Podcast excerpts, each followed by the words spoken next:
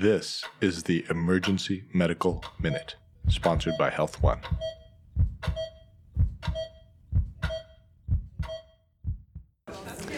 Okay, so at the request of uh, of Steve, we're going to talk about lung injury and ARDS. Which uh, what does ARDS stand for? Acute respiratory distress syndrome. And what the, what causes ARDS? Coronavirus is one of the things, right? So it could be infectious, but the the answer is a buttload of things cause it, right? So it could be infectious. It could be toxic if you inhale something. It could you see it sometimes after really bad burns. Uh, so the differential for it is very very long. Okay, um, so ARDS is kind of this catch-all thing where the lungs are injured and they start filling with fluid. And what does that look like on X-ray?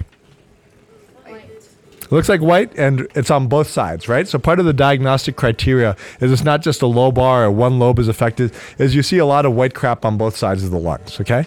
And now part of the other diagnostic criteria is you have to exclude what entity? Pneumonia is, is an important thing, yeah, but uh, and pneumonia can sometimes progress or cause ARDS. But the other thing that gives you water on both sides of your lungs is CHF, so a bad heart, right? So we have to make sure that your that your heart's pumping well and that uh, and that you don't have actually just bilateral uh, pulmonary edema related to a bad heart. Okay, so um, ARDS is something that we'll often see in the emergency department, and we'll often start treating empirically. Um, there's a few pitfalls for ARDS that you have to think about. Uh, one is coronavirus. Just kidding. We have to, of course, right now coronavirus for everything. Um, but but anyways, one thing that you have to think about is if these patients progress and you actually have to intubate them, there's a few important things that you have to do. And does anyone know what the important thing when you intubate them is? Suction. Okay. Now, so suction, yes, it's a normal intubation. But after you intubate them, what you have to do? Yes. So the thing that you gets people into trouble when you intubate them, and thankfully we have respiratory therapists here, but if you intubate them and then you just try to get their oxygen really high up, you'll oftentimes turn up their pressure and you'll turn up the oxygen, and oftentimes you'll do a lot more harm than good. Because if you actually increase their peak plateaus and you increase kind of the the um, inspiratory and expiratory barotrauma, people do much much worse. So there's this whole concept, and this all happened, I think, back in the early 2000s, where they started intubating people with ARDS, and they have basically permissive hypoxia and really low tidal volumes and really low peak pressures.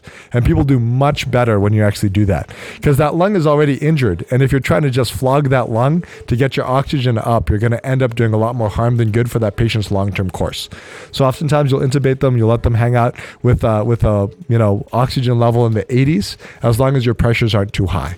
There's a few interesting things that Steve kind of mentioned, which sometimes when you go upstairs and you're in the ICU, they'll start flipping patients kind of to their front and to the back to make them prone and, and otherwise. And that's just all about trying to match your VQ. So match the perfusion to where you actually have good lungs.